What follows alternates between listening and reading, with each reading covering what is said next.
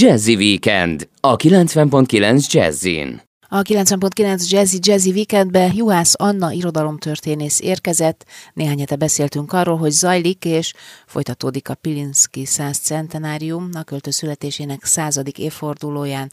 Ma ez is szóba kerül, meg majd más is. Időközben nagy dolgok történtek, az érdeklődők több hírportálon is értesülhettek róla, hogy egy újabb csemege, egy eddig ismeretlen kézirat került elő a költőtől, Pilinszky Jánostól. Így van, én azt gondolom, hogy, hogy sokszor nem is tudjuk, hogy melyik életünk nagy pillanata, vagy, vagy mi az a nagy találkozás, akár emberrel, baráttal, egy munkával, bármilyen eseménnyel. Nekem azt hiszem, hogy az eddigi életem egyik legnagyobb találkozása volt ez, amikor leutaztam április végén, hogy egy úgymond ilyen irodalmi utat rögzítsek Székesfehérváron a Pilinszky száz centenárium keretébe, amiről mi már Kata beszéltünk, és azt gondolom, hogy hát ha már a, a közönség is, a hallgatóink is ismerik ezt, ugye januárban indult, Pilinszky János születésének századik és halálának negyvenedik évfordulója adta az apropót arra, hogy, hogy egy irodalmi sorozatot elindítsak, és két hetente beszélgetek vendégekkel, és a, akkor adott vendégeim, két fiatalember, Cinki Ferenc és Pallag Zoltán, székesfehérváriak, és a költő székesfehérvári kötődéséről ö, beszélgettünk, és úgy gondoltam, hogy ehhez kapcsoljunk egy plusz anyagot, egy úgymond irodalmi sétát, ahol az összes olyan helyszínre elmentem, ahol Pilinszky János ö, kötődések voltak, legyen az egy kávéház, legyen az egy kiállítótér, legyen az a Budánsz ház, ahol sokszor lakott, és így igazából egy megkeresés után eljutottam a Kígyó utca négybe, ami az utolsó lakhelye volt Pilinszky Jánosnak abban a rövid időszakban, amikor Székesfehérváron lakott, akkor, akkor ő itt lakott ebben a tízemeletes panelháznak egy lakásában, és engem megkeresett annak a hölgynek, Bokros Jánosnének a lánya, aki a főbérlője volt Pilinszkynek. Na most ez a, remélem eddig követhető volt, ez az alapja. És innen indult a, a, az egészen elképesztő történet, hogy én felmentem ebbe a lakásba, és a néni elővette egy, egy jegyzetfüzetet, amit kitett az asztalra, és kiderült, hogy ez egy olyan jegyzetfüzet, amit ő negyven éve nem vett elő a fotóalbumai közül. Igazából nem is nagyon tudta, hogy mi van benne, talán azt gondolta, hogy fotók vannak benne. Ugye be voltak tűzve Pilinszky János jótállási jegyei a különböző magnóinak, kazettáinak, tehát elkerült a figyelmét. És, és hát azt képzelje el mindenki, hogy kinyitom ezt a füzetet, és tele van kéziratos jegyzettel, zenei számok felírásával. Eddig úgy gondoltam, hogy álomleírással, de most mindjárt elmondom, hogy minek következtében már pontosodik ez a kép, már tisztul a kép, és ezek most már úgy tűnnek, hogy egészen bizonyosan nem álomleírások, hanem Pilinszky János élete utolsó részében is dolgozott, és ez annak a... az anyagnak a jegyzetei, a szövegei, tehát ezek prózai munkák, nem álomleírások, vagy hát uh, ahonnan nézzük.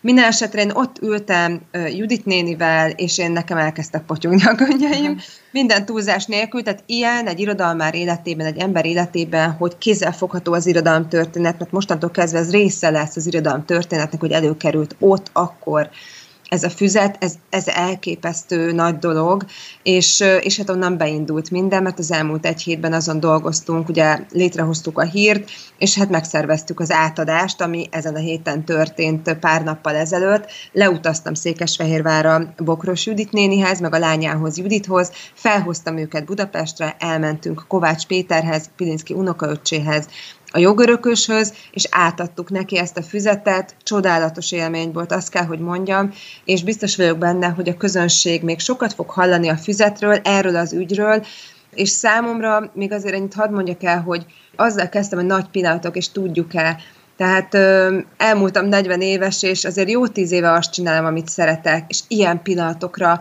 talán nem lehetünk eléggé felkészültek, de mégis amikor megtörténik, az ember érzi, hogy úristen, van értelme. Van értelme a sok munkának, a kutakodásnak, amikor már a családom rám szól, hogy nem kell ennyi es em es, nem kell ennyi, nem kell kutakodni. És azt éreztem, hogy de, de olyan nagy dolog, hogy az ember felveszi a kapcsolatot a közönséggel, felveszi a kapcsolatot a másik emberrel, mert így akár egy szekrény mélyéről elő tud kerülni egy eredeti füzet, és ez nagyon nagy dolog. Újdonság, eddig ismeretlen felfedezés vajon van a füzetben? Én azt gondolom, hogy igen, most kezdődik a füzetnek a feldolgozása, ugye oda került Kovács Péterhez, aki az egész Pilinszky hagyatékot kezeli, ahogy átadtuk ezt a füzetet, erről lesz, erről az egészről lesz egy film. Tehát ugye azt a városi sétát is mi videóra vettük, a füzet megtalálását is videóra vettük, ahogy most a füzet útját is videóra vettük, úgyhogy ebből egy kis film fog készülni, ezt majd a közönség is láthatja hamarosan, és látszik majd, hogy megkapja Kovács Péter ezt a füzetet, és egyszerűen nem tud tőle szabadulni, tehát legalább negyed óráig föl se néz, nem hogy a kamerába ránk se, mert lapról lapra olvassa, nézi azokat a bejegyzéseket, azokat a számozásokat, amiről eredetileg azt hittem, hogy telefonszámok, de most már tudom, hogy talán oldalszámok lehetnek, de, de erről, erről bizonyos vagyok benne, hogy, hogy nem sokára majd a jogörökös, vagy a magvető kiadó, akivel ő kapcsolatban áll, nyilatkozni fog. Minden esetben azt gondolom, hogy van benne sok új, És, és erről mi mind tudni fogunk, és ez be fog kerülni a Pilinszky kutatásba. Igen, tehát ez egy komoly irodalomtörténeti kutatómunka, és ehhez majd a közönség is hozzáférhet idővel ennek a füzetkének a tartalmához, bízunk benne. Én bízom benne, hogy ez így lesz, igen. Oké, okay, Annával négy és fél perc múlva folytatjuk a beszélgetést, addig pedig egy Jamiroquai-t dalt hallgatunk, itt van a Smoke and Mirrors, a Jazzy Weekendben. A kilencven pont kilenc Jazzy Jazzy Weekend vendége Juhász Anna irodalmár. Az úgynevezett fokozatos nyitás gyakorlatilag berobbant Magyarországon, és ez a kult kínálatra is hatással van természetesen. Anna, te milyen eseményekre hívott fel a figyelmünket? Ugye szintén ezen a héten, szinte azt is mondhatnám, hogy teljesen nagy lendülettel robog előre ez a Pilinszky száz centenáriumi sorozat. Ugye szintén ezen a héten volt csütörtökön Terék Annával egy beszélgetés, a vajdasági költő, drámaíró egy nagyon különleges helyet foglal az én szívemben. Nagyon szeretem a, a könyveit, a legutóbbi kötetét, a Hát a, nap, a, a nappal, És, és egy olyan hangot üt meg a, a magyar lírában, ami szerintem egyedüli, amúgy is a vajdasági magyar irodalom fontos része a magyar irodalomnak, elég csak Bori Imrére gondolnunk, és az ő munkásságára, amivel még közelebb hozta hozzánk ezeket a szerzőket, én, én ennek a, a vágyában és a tudásában nőttem föl, úgyhogy ezért nagyon fontos volt, hogy Terék Anna vendége ennek a sorozatnak, és hát az elkövetkező hetekben már nem csak két hetente találkozunk, hanem hetente, mert a következő héten tizenharmadikán egy úgymond ilyen fiatalos változata lesz a Pilinszky száz centenáriumnak. Nagy Lea és Regős Mátyás költők és az Orevoir zenekarnak két zenész tagja érkezik hozzám, szintén Pilinszky Jánossal való összekapcsolódásra, és valahogy annak szeretnék utána járni, hogy mi lehet annak a titka, hogy a legfiatalabb generációhoz is ennyire közel van Pilinszky János, egy olyan generációhoz, aki annál is sokkal fiatalabb, hogy meghalt a költő. Tehát nem negyven éves, hanem húsz körüli, és mégis magáinak érzi azt a mondani valót, azokat a gondolatokat, azt a hangot, ahogy Pilinszky János mondjuk a verseiben vagy a prózai munkáiban megszólalt, és hogy mindez az, hogy hangozhat zenében, és, és milyen versfeldolgozás született Pilinszkyből, ez is kiderül majd tizenharmadikán, és hát huszadikán is érdemes minket nézni, mert Jelenics István tanár úr lesz a vendégem, piarista szerzetes, akivel a piarista rendházban találkoztam, és ennek a anyagnak a felvétele látható majd huszadikán. Azt kell, hogy mondjam, hogyha eddig is valahogy az érzésekre akartunk hatni, akkor látni fogja majd a közönség, hogy ez egy nagyon megható beszélgetés lett Jelenics Istvánnal, aki az egyik legfontosabb barátja volt Pilinszky Jánosnak. Úgyhogy az elkövetkezőkben is hétről hétre hozunk majd fontos tartalmat Pilinszky Jánoshoz fűződően.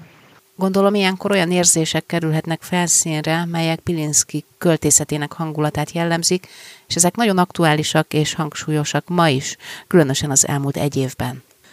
Igen, igazad van, szóval erre rendre érdemes visszatérni, hogy, hogy akkor tud örökérvényű lenni egy életmű, akkor tudunk hozzá kapcsolódni, hogyha teljesen mindegy, hogy a barátunk volt, az apukánk barátja, mint nálam, hogy ismertük-e, nem ismertük-e. Talán az a kulcs, hogy megtaláljuk-e a saját utunkat ahhoz a szerzőhöz, ahhoz a könyvhöz. Bárki bármit mondjon, az számít, hogy amikor egyedül maradunk egy könyvvel, mint egy párkapcsolatban, amikor egyedül maradunk azzal a fiúval, lánnyal, baráttal, akkor van-e mondani valónk egymásnak. És egy könyv az ugyanígy működik, elére hozzánk, az a fájdalom, az a kétség, az a szeretet, az a gondolat, az a biztonság, vagy biztonságra törekvés, amit Pilinszky János megfogalmazott, egy világháború árnyékában, a mindennek a borzalomnak a tapasztalásában, amit ő látott. Mit jelent ez nekünk egy Covid közben, nem is mondom azt, hogy a végén, mert még sehol nem vagyunk a végétől, de egy gyász közben, mert nagyon sokan gyászolnak, akármennyire is nyitás van, hogy tudjuk ezeket az érzéseket megélni, hogy tudunk mégis valamiképpen derűvel tekinteni a jövőre is, és megengedni magunknak, hogy örüljünk és megkönnyebbüljünk úgy, hogy közben nagyon sok nehézség van, és mondjuk támogatni tudjuk azokat az embereket, akik gyászolnak. Nekem ehhez is Pilinszky János az egyik út. Én mostanában szoktam Rónay Györgynek a prózai írásait is olvasni, és ugye Rónay György és Rónay Lászlóval együtt nagyon sokat foglalkozott a vallással, a hittel, majd később ugye Pilinszky János költészetével, Laci bácsi. Úgyhogy, úgyhogy én azt gondolom, hogy ezek a gondolatok, ezek a versorok, és akár hát, ha ami, ami ebből a füzetből is előkerül, ezek nagyon sokat tudnak nekünk ahhoz adni, hogy a jelenünket miként tudjuk megélni. Pilinszky János után egy másik fantasztikus magyar költő is szóba kerül évforduló kapcsán itt a Jazzy Weekendben. Juhász Annával mindjárt folytatjuk az irodalomórát. A Juhász Anna irodalmi szalon évadójával és vezetőjével beszélgetünk itt a Jazzy Weekendben. Pilinszky János mellett természetesen más költők és írók munkássága is foglalkoztat téged, Anna. Igen, és, és hát... igen, akkor inkább az, folytasd, de ezzel kapcsolatban is vannak tervek a közeljövőben. Igen, meg hát amik voltak, szóval olyan hét van mögöttem, hogy, hogy én nem is tudom, hogy, hogy micsoda áldás, áldásos időszakban vagyok benne, és ezt ahogy kimondom, már is ugye megint Pilinszky Jánosra gondolok, hogy kimondhatom-e egy Covid közepén, hogy áldásos időszak, de mégis úgy állt össze most a... az életem, hogy szakmailag olyan állomásaim vannak, amik fontosak, amik kiemeltek, és amiknek örülök, és, és, és sokat számítanak nekem. Most szerdán voltam lenn Abdán. Ugye azon gondolkoztam, hogy az irodalmi szalon, ami itt Újbudán tíz éve működik, és a, a kerületnek azt gondolom, hogy az emblematikus irodalmi műhelye, az én is ugye itt lakom Újbudán, a kerület kulturális nagyköveteként minden második mondatom arról szól, hogy miért fontos hozzánk Újbudára jönni.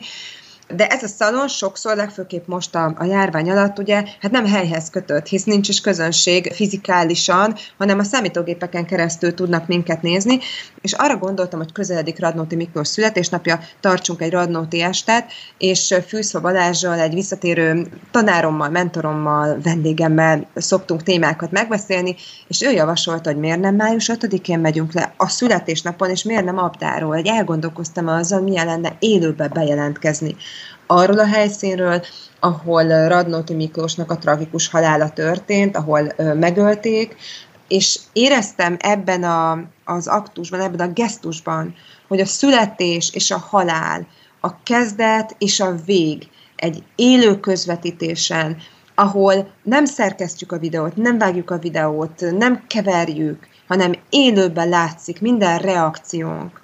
Egyszerűen azt gondoltam, hogy ez egy nagyon erős dolog lehet, és, és nagyon sokat tudunk így adni, és azt kell, hogy mondjam, hogy én ezekben nem szoktam csalódni, és, és tényleg az a visszajelzés, hogy, hogy olyan pillanatokat tudunk így átélni, akár gondolhatnánk azt, hogy, hogy ugye egyre fokozni kell már a hatást, mert csak az, hogy ülök valakivel, és beszélgetek, az, azt nagyon sokat csinálom. Hogy lehet ebből egy picit kilépni, hogy lehet ezt kiegészíteni, és erre volt példa ez a szerdai beszélgetés, úgyhogy tényleg csodálatos volt ez a, ez a hét innentől kezdve, és hát nagyba készülök a Libri Irodalmi Díjak átadására, mert, mert valószínűleg most végre tud folytatódni a Kortársaság Irodalmi Sorozatunk, amit a Librivel közösen csinálunk, és a két díjazottal tudok majd beszélgetni, úgyhogy ez is egy, ez is egy fontos állomás, és természetesen, ahogy megyünk előre, Pilinszky János mellett a többi irodalmi témám is aktuális lesz, és hát úgy tűnik, majd addig úgy is beszélünk még Kata, hogy június végén,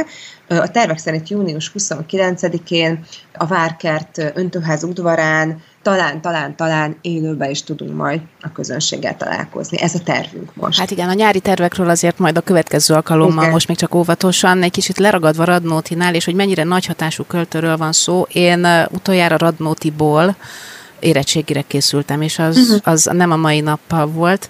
Emlékszem a Razglednyicákra, a Levél a hitveshez, és Radnóti volt az, aki engem akkor elsodort, és hát az ő életútja. Már vártam egyébként, hogy Radnóti mikor és hogyan bukkan föl, tehát akkor most itt volt az évforduló, és bízom benne, hogy vele is még újra és újra. Ö, foglalkoztunk is. Így van, fogunk, ő egyébként visszatérő szerzőnk. Legutóbb az, az említett szalomban a századik estünkön volt vendég, kétezer vendég, látod, így mondom, mert én is azt gondolom, hogy élő, mert van él. velünk, ez olyan érdekes, igen. Tehát kétezer-tizenkilenc májusában ugyanígy, tehát pontosan két év a születésnap kapcsán beszélgettünk, akkor Kornis Mihállyal, Hámori Gabriellával és Mácsai Pállal. Most ugye ezen az abdás esten Jordán Tamás volt velem és Fűzfa Balázsral. Én azt gondolom, hogy, hogy pontosan jól összefoglaltad azt, ami az egyik kulcsa, hogy először is Radnóti Miklósnál beszéltél most, ugye az életműről, meg az életéről, mert ez a kettő összefügg. Összefügg, igen. Valóban, hogy milyen döntései lehettek volna, egyébként erről nagyon érdekes visszaemlékezéseket és szövegek, szövegeket lehet olvasni, ahogy mindenkinek javaslom Gyarmati Fanninak a naplóját, ami jó pár éve jelent meg. Egyébként az említett Hámori Gabriellának van is belőle egy önálló este, reméljük nem sokára megint majd közönség előtt látható. Mindenesetre lehet-e elválasztani például Radnótinál az életét az életműtől? Lehet-e nem a vég felől olvasni? Hogy működik az, hogy egy ilyen humánus ember itt van velünk, és, és nem jó szó az, hogy Radnóti kultusz van, de az biztos, hogy nagyon sok generációt megérint az ő érzékenysége, és rettenetesen keveset élt. Szóval ez a három és fél évtized mire elég, és mégis itt van, és mégis mondjuk ezeket a verseket, olvassuk ezeket a verseket, nézzük a szemét, nézzük a mosolyát, ahogy Gyarmati Fannival ö, sportolnak, és nevetnek, és csónakáznak, és ülnek a padon, és, és én személy szerint ugye nekem nagyon nagy élmény volt, nemrég tettem ki a közösségi oldalamra, hogy, hogy ö, ismét ilyen nagy pillanat, mint a Pilinszky füzet megtalálása.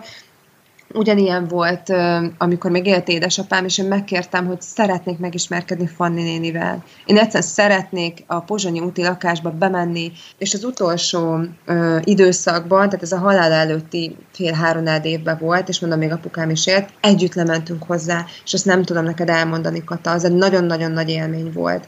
Ahogy belépek azon az ajtón, ami még ki volt írva akkor, a Radnóti Miklós, leülök abba a fotába, és az az asszony mesél nekem, aki kilenc évnyi házasság után hét évtizedig volt hűséges ehhez az emberhez, és mindig azt tanította, és nekem is azt mondta, hogy Anna, a legfontosabb, hogy olvasd el a Miklós verseit.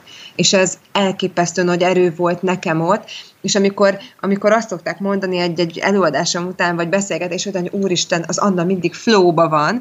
Én azért vagyok flowba, mert ezek az élmények adnak erőt ahhoz, hogy, hogy csináljam, és ezeknek a kivételes embereknek az üzenetét el tudjam vinni a közönségnek. Olyan nagyon sokat köszönhetünk neki, és a többi költőnek, aki, akinek tényleg itt vannak a könyvei a boltban, a polcon, az interneten, el kell olvasni. Nagyon-nagyon sokat gazdagodunk ezektől az emberektől, és azt gondolom, hogy, hogy ez az a tudás, ez az a gazdagság, ami, ami valóban összekapcsol bennünket, és ez az a nyelv, ami mindig a miénk lehet. Ezt nem veszik el, ez nem pénzfüggő. Az hogy, az, hogy megértsük, hogy miről ír Pilinszky János, hogy megértsük, hogy, hogy, hogy, hogy miről szól a borinotász, az, hogy, hogy megértsünk fájdalmat, szerelmet, elhagyást, veszekedést, életet, halált. Szóval ezek nagyon-nagyon aktuális dolgok, úgyhogy én bízom benne, hogy, hogy tényleg segítségére ö, tudunk lenni a közönségnek. Igen. És hozzáférhetünk, csak hozzá kell nyúlni, csak élni Igen. kell vele, csak használni kell. Így van. Szerencsések azok, akiknek nem csak a fülükben, hanem a lelkükbe is eljutott az üzenet. Juhász Anna irodalmárnak köszönöm szépen a beszélgetést. Zenével folytatjuk a szombat reggelt itt a Jazzy Weekendben, és maradjunk együtt a műsor következő órájában is.